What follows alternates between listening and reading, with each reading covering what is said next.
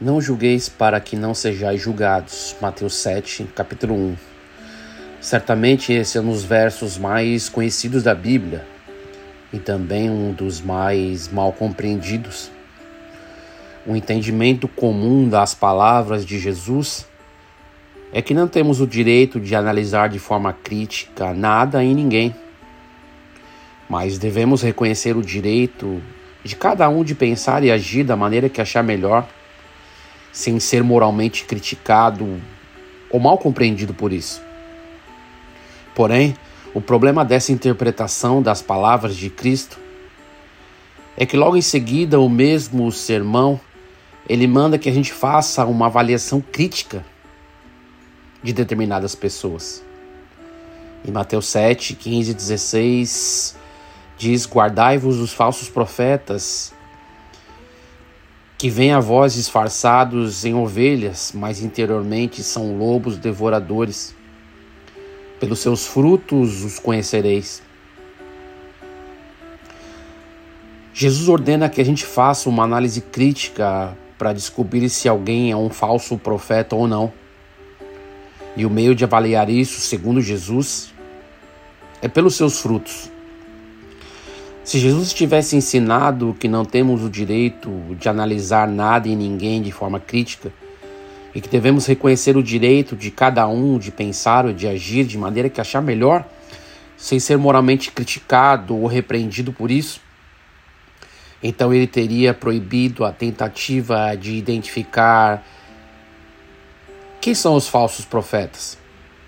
A ordem de, identificar os falsos profetas pressupõe que seja necessário que façamos uma análise crítica das pessoas com quem convivemos e temos contato para saber se são falsos profetas ou não. Portanto, a ordem de Jesus, não julgueis, não pode ser entendida como anulação do dever de analisar algo ou alguém de forma crítica.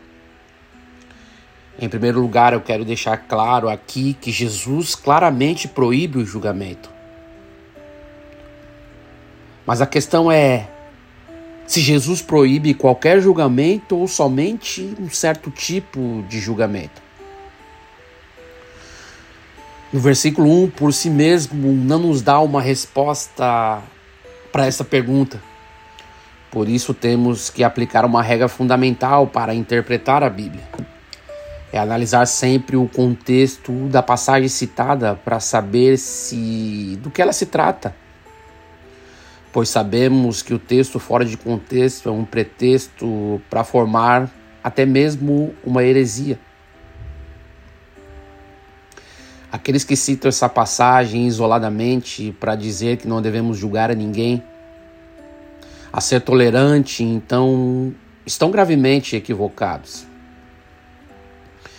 E para sabermos de que tipo de julgamento Jesus proibiu nessa passagem, temos que analisar o texto de Mateus 7, de 2 a 5. Pois com critério com que julgardes, sereis julgados e com que a medida com que tiveres medido vos medirão também.